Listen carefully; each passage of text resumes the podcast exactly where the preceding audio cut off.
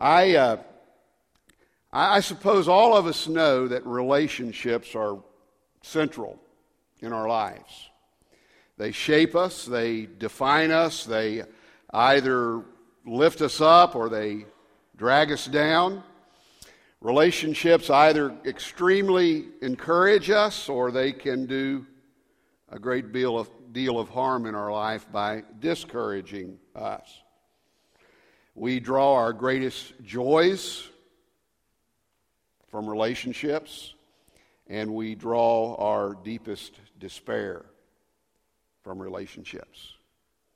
And as we look at relationships over the next few weeks, I'm going to call each of you to some personal accountability because the, the tendency is to, when, when you think about problems in your relationship more than any, any other area of your life, the tendency is to blame the other person.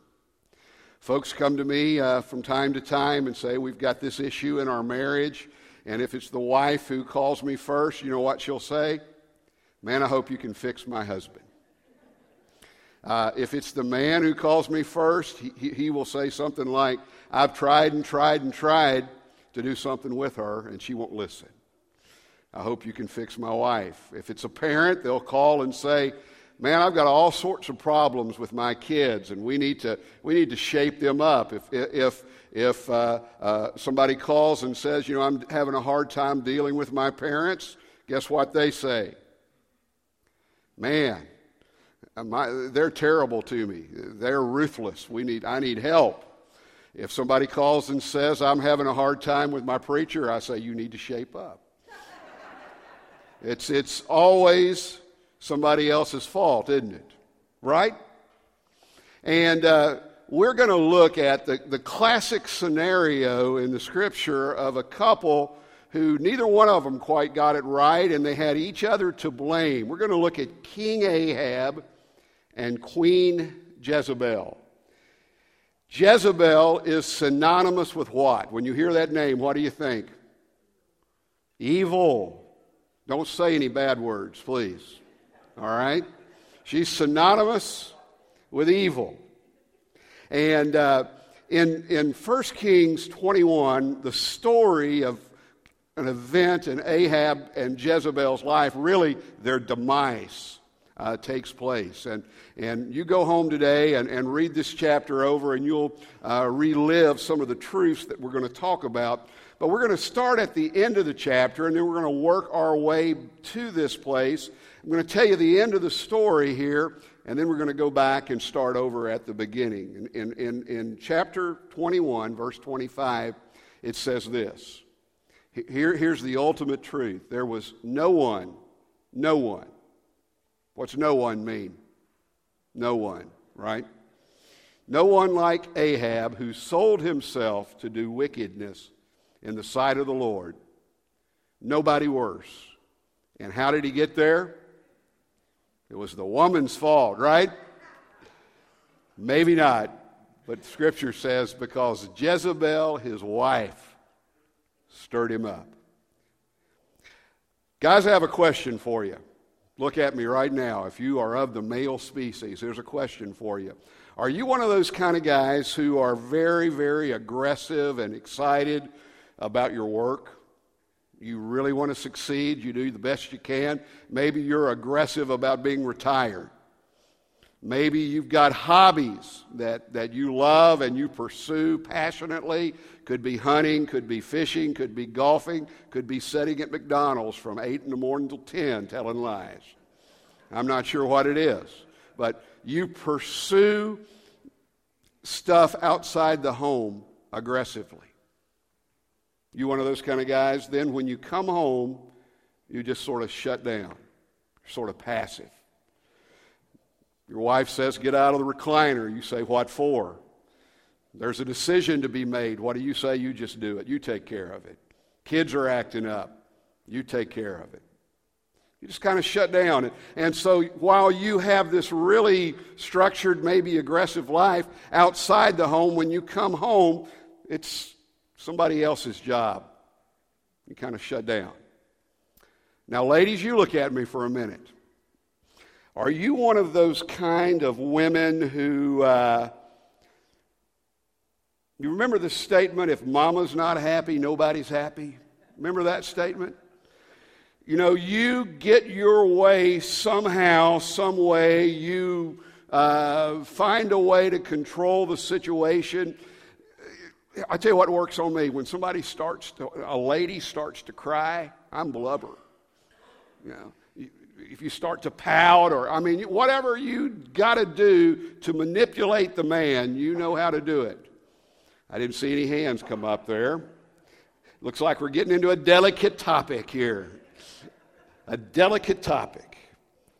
Well, because nobody here has either of those problems, we may not identify as closely as we would like to with Ahab and Jezebel.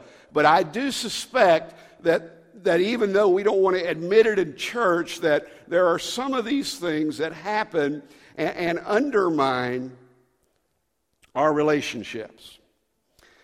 A fella and his wife went to the, to the mall one day, and when they got into the mall, they, they noticed that there was kind of an event for men in the center of the mall, and, and men were asked to get in one of two lines. Either the line which said, which was identified as henpecked husbands, or the line which was headlined by the words, husbands who are in charge. And as this man was standing with his wife trying to determine, he noticed that the henpecked husband's line was really long 50 men or more. And that the men who were in charge line had one man in it. He wanted to decide properly, so he went over to the man and said, Why are you here as opposed to being over in the line with the henpecked husbands?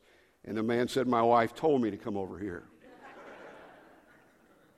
And sometimes life's that way, isn't it? And it was in the life of Ahab and Jezebel. Go back with me to the scripture. We're going to begin in verse 2. Here's what it says Ahab said to Naboth, spoke to Naboth, saying, and Naboth is his neighbor, by the way, Give me your vineyard, that I may have it for the vegetable garden, because it's near to my house. It's next to my house, actually and for it I will give you a better vineyard than it is. Or if it seems good to you, neighbor, I will give it to you its worth in money. But Naboth said to Ahab, Lord forbid that I should give you the inheritance of my fathers. So Ahab went into his house, sullen and displeased. Let me give you another word for that pouting because of the word which Naboth, the Jezreelite, spoke to him. For he had said, I will not give you the inheritance of my fathers. And he lay down on his bed. Listen to this. This is great. He lay down on his bed. I've never been this sad. Turned away his face and wouldn't eat food. That's bad. That's terrible. Ahab represents here the classic passive, I, and I could use the word baby, husband.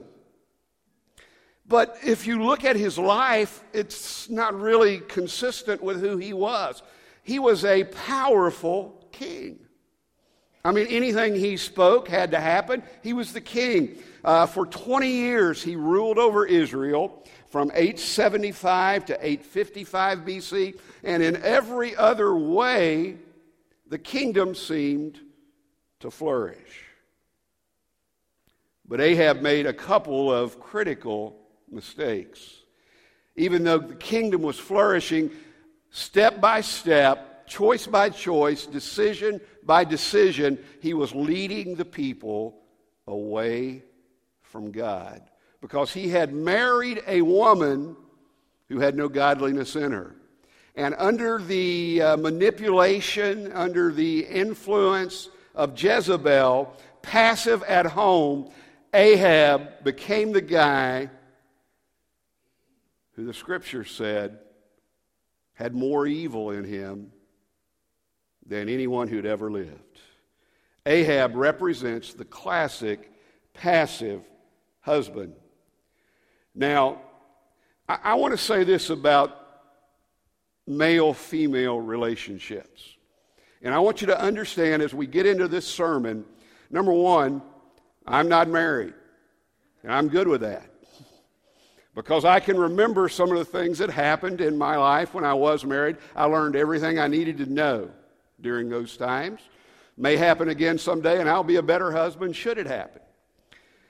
So I speak from a little bit of a different perspective than many of you. I also am not a male chauvinist.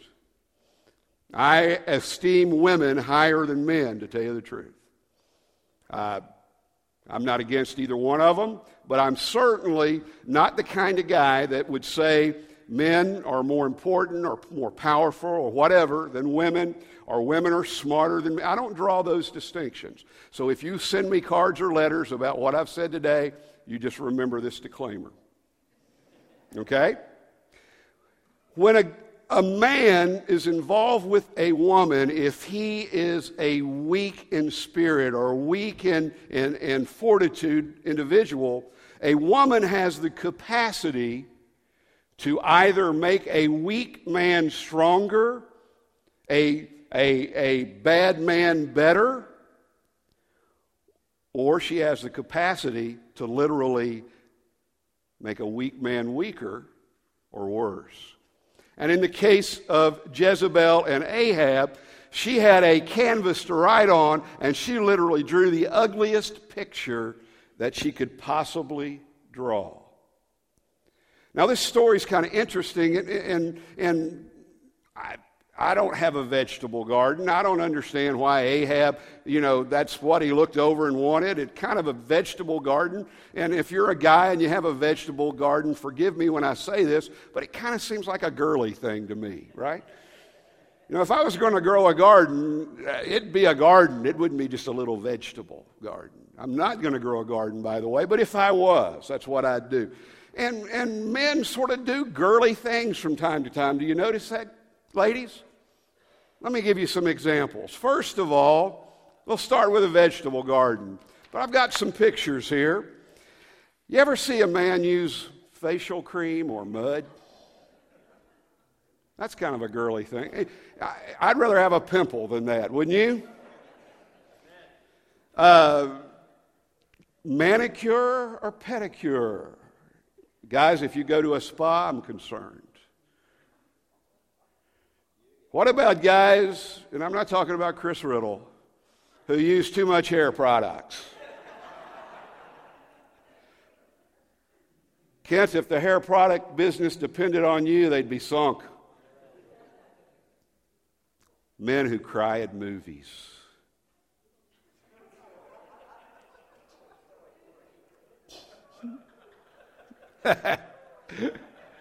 I cried at the Titanic. That got me, I admit it. Men who have tea parties.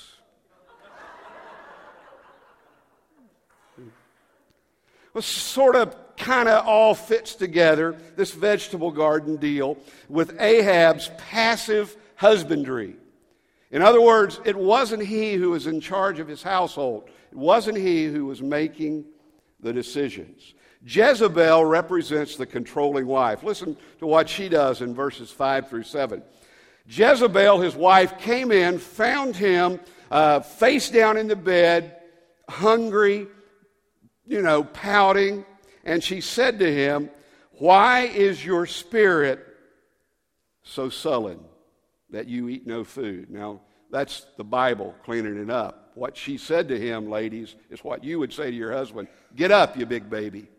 Get up he said to her, I spoke to Naboth, the Jezreelite, and said to him, Give me your vineyard for money, or else I, if it pleases you, I'll give you another vineyard for it. And he answered, Can you just hear the whine in his voice?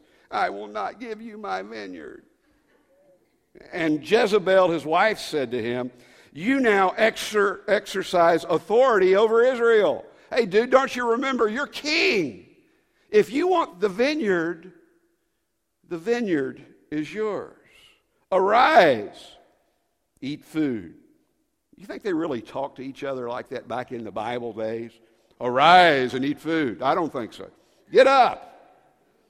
Cheer up. I will give you that vineyard. I'll make sure it happens. She made sure that she was going to do whatever she needed to do, which, in my mind, if it was me, I would have done it myself. Now, you see a couple of things happening in the spirit of Jezebel here. First of all, in, in order to uh, uh, make sure that she maintains the kind of relationship that she desires with Ahab, she has to keep him down. So the first thing she did was she began, in, even in this conversation, and I'm sure in thousands of others, to belittle him with her words. Now, that's not just a female over against a male thing, is it? All of us use our words to wound and destroy. I, I talk to people in relationships about their arguing style. And, you know, do you actually ever reach a conclusion when you begin an argument or a compromise? Is there a set plan? But what happens in most of our arguments is, is, is we just use that time either to get historical, where we talk about everything that's ever gone wrong, or hysterical, where we just go crazy, or we just get flat mean and say the worst possible things that we can say to each other. And I believe consistent with this relationship between Ahab and Jezebel was a constant nagging and badgering and belittling. Listen to me, ladies. No man ever crawls out of a barrage of negative words a better man. Listen to me, guys. No woman ever rises above where she's at because you belittled her. So many times in relationships, we say so many foolish, stupid, hurtful, angry, wounding things that are never forgotten and never taken back. She belittles him with her words. I like this next point. She just takes over. She just takes over in verse 7. I'll do it. I'll make it happen. If you're not man enough, if you're, you're such a wuss, I'll do it. I cleaned that word up. I will just do it. Well, after that, she did exactly what she said she would do.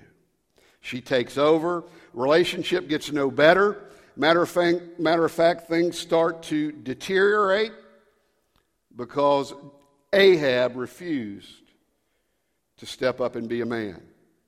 And I want to talk to you just a little bit about Scripture and what it says about the husband's call to lead. We've all read the passage in Ephesians where it talks about wives being submissive and husbands treating their wives as Jesus did the church. And, and when folks like to preach from that uh, particular passage, uh, many, many guy preachers who I know make sure that they hammer on the wife being submissive. Now, I'm not stupid enough to do that.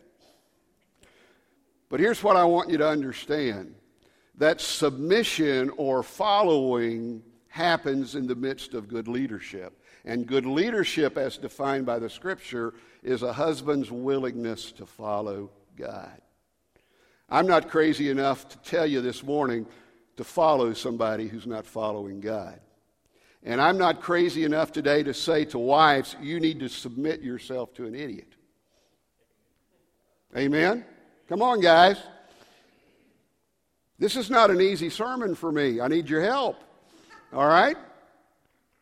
The fact is, though, that each of us in the family have been called into certain roles. And there are many, many areas where the husband scripturally is to provide leadership. I want to give you three of them today. The first is the husband should be the provider. Now, I know as I say the husband should be the provider, that there are all sorts of different kinds of relationships uh, represented in this room. There are some of you like me who aren't married. Many of you are single moms or single uh, or single again, and, and you're alone, and you'd say, Well, I wish I did have somebody to provide a little bit more for me. And I have the utmost respect for, for ladies who are in the marketplace working and providing and giving and sharing and, and making ends meet. Ultimate respect. And I'm not sure, and I don't even believe that when we talk about the husband being the provider, that we're saying the guy ought to work and, and, and the woman ought to be home barefoot and pregnant. I don't believe that. What I do believe this is that the husband should set the tone for provision in the house. He should set the tone for uh, good stewardship. He should model a work ethic in the house. That he ought not just step aside and say, It's your deal. It's your deal. He ought to be in the midst of providing. Secondly, he's the protector He's the protector. Now, I'm not talking about going Rambo here. I'm not talking about setting up a militia in your basement. Uh, I'm not talking about bearing arms and making sure that anybody that gets near you, you blow away. Scares me to think that some of you could shoot me right now. But the fact of the matter is, what I'm talking about is the husband ought to do everything that he possibly can. And really, in reality, the wife should respond with this activity to protect one another's hearts, one another's dignity, one another's status. You see what happens so many times, rather than protecting uh, one another, we tear one another down. Number three, husband should be the pastor. Now, that doesn't mean that he's going to go on salary here at the church. We're pastored out here, right? Doesn't mean that at all. What it does mean is a godly husband should be an example of Jesus Christ. A godly husband should understand the scripture and do his best to live it out. A godly husband, godly father, godly man in any situation should be an encouragement to his wife and to his family's faith. I don't really believe that any of that requires submission. I don't think it requires a great leader. I think it requires a godly person. And I want you to know that if that doesn't happen in your house, there will be a vacuum, there will be a void and your relationship will be less than it should be. Bottom line of all of this in, in relationships, whether, whether you're the female or the male, that God instructs you to do certain things, that God asks you to be an encouragement, someone who, who lifts up their family to Him. And if you don't do these kind of things, relationships will be destroyed. Hearts will be broken, lives will be altered. And that's why, and I want you to write this down God holds the husband. In fact, He holds everyone accountable. Here's the rest of the story in verse 15. You knew this couldn't come to a good end. And it came to pass when Jezebel heard that Naboth had been stoned and was dead that she said to Ahab, Arise, take, take uh, uh, possession of the vineyard, which he refused to give you. For Naboth is not alive, he's dead. She had him murdered. So it was when Ahab heard that Naboth was dead that he got up and he went down and took possession of the vineyard of Naboth the Jezreelite. The word of the Lord came to Elijah the prophet, saying, Arise, go down and meet Ahab, the king of Israel. He's in Samaria. There he is in the vineyard of Naboth. He's gone down, he's took possession of it. You will speak to him and say that this is me talking. Have you murdered Naboth and took his, had taken his vineyard?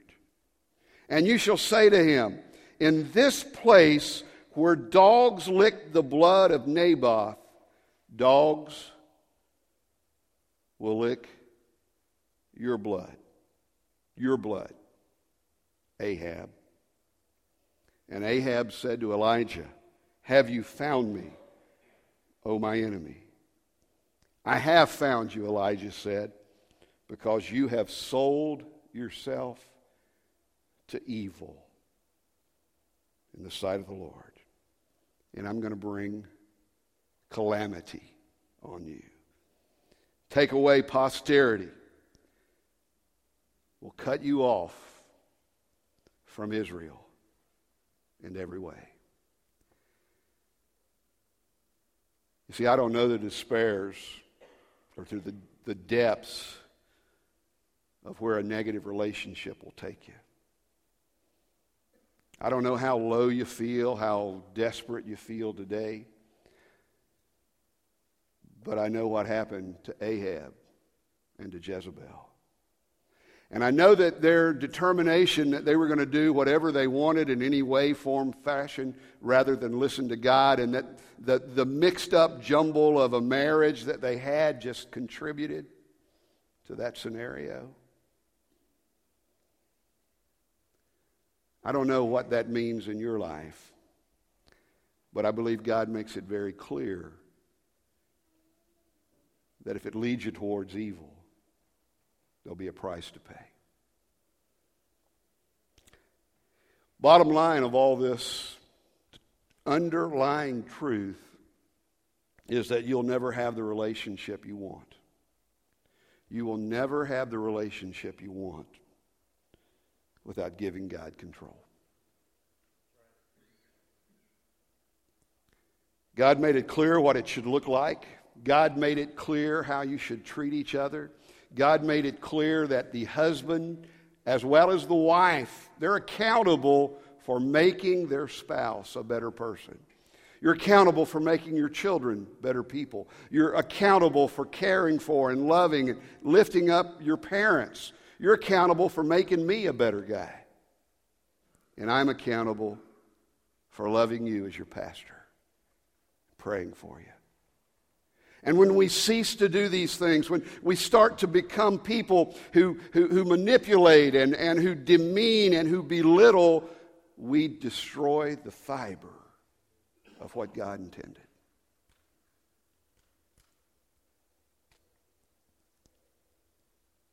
And the dogs take over. That dog inside you takes over. Can I encourage you today to step back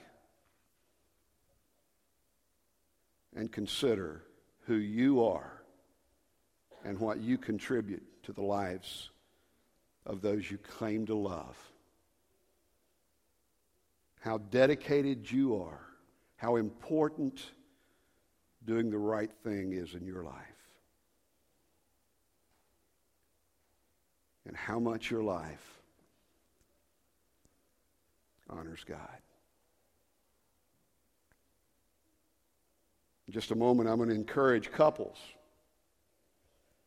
singles, anyone that has a burden in their heart to come to this altar and say, God, give us the strength to find truth and to live out truth.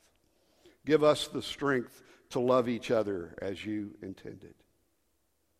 To come to this altar and start a new journey today a journey that'll end in a far better place than Ahab and Jezebel's journey.